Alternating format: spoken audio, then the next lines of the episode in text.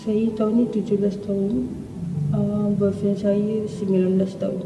Kalau lepas sekolah tu kadang-kadang dia ambil saya daripada balik sekolah. So kita orang akan terus balik rumah saya ataupun rumah dia. Um, saya budak sekolah, dia pun tak kerja lagi. So kalau nak keluar dating untuk wayang tu tak ada duit lah. Ah, jadi bila dalam rumah tu selain borak-borak, lepak-lepak, buat apa je adik?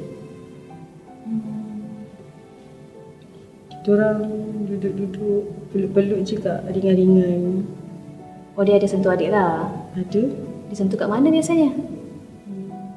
kat pegang tangan saya. Uh, dia peluk saya. Uh, kami pernah tidur sama. Dah tidur sama. First time buat uh, tidur sama tu kat mana? Hmm, Dekat rumah lelaki, dekat boyfriend, dekat rumah boyfriend saya. Dia yang ajak adik ataupun macam mana? Dipaksa tak? Tak, memang saya sendiri rela. Dah berapa kali adik dengan dia uh, tidur sama? Tak ingat banyak kali. Sebelum ni ada dengan lelaki lain dia bukan yang pertama lah. Sejak saya umur 15 tahun. 15 tahun. Uh, kenal dia orang daripada mana? Hmm, Daripada kawan-kawan.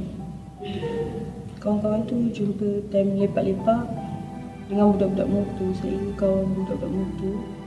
So, time lepak-lepak tu kita orang jumpa. Uh, dengan semua-semua boyfriend tu ke adik pernah tidur sama? Hmm, Dengan semua boyfriend saya, saya pernah lakukan hubungan seks. Dari mana adik tahu seks tu? Siapa yang ajar sebenarnya? Atuk saya, mak saya punya ayah, Masa tu umur? 12 tahun. Dipaksa saya, kalau dia cakap kalau tak buat, dia nak pukul, dia nak pergi tomak saya, saya nakal semua. Setiap kali tu memang dipaksa, tapi bila dalam lama tu, saya dah jadi macam biasa. So, saya biar je lah. Bila saya beri tomak saya, mak saya bagi tahu nenek, nenek tak percaya. Sampai mak saya gaduh dengan nenek, kita orang berpindah keluar daripada rumah atuk dan nenek. Hmm, saya tahu kak, benda tu salah. Tapi saya dah kenal benda ni sejak daripada kecil. So, saya rasa macam ketagih. Ketagih yang macam mana tu? Apa yang adik rasa, apa yang berlaku kat dalam diri adik bila adik uh, rasa ketagih tu? Saya rasa macam kalau sehari tak dapat tu macam ketagih lah. Sekarang ni hubungan dengan atuk dengan nenek memang tak ada langsung ke? Mak tak pergi rumah nenek pun. Atuk saya dah meninggal. Walaupun dia dah meninggal, dia tak pernah minta maaf dengan mak saya dan saya sendiri. Tak sepatutnya budak baya saya buat benda-benda macam ni. Saya selalu terbayang mak saya. Macam mana perasaan dia kalau dia tahu saya macam ni.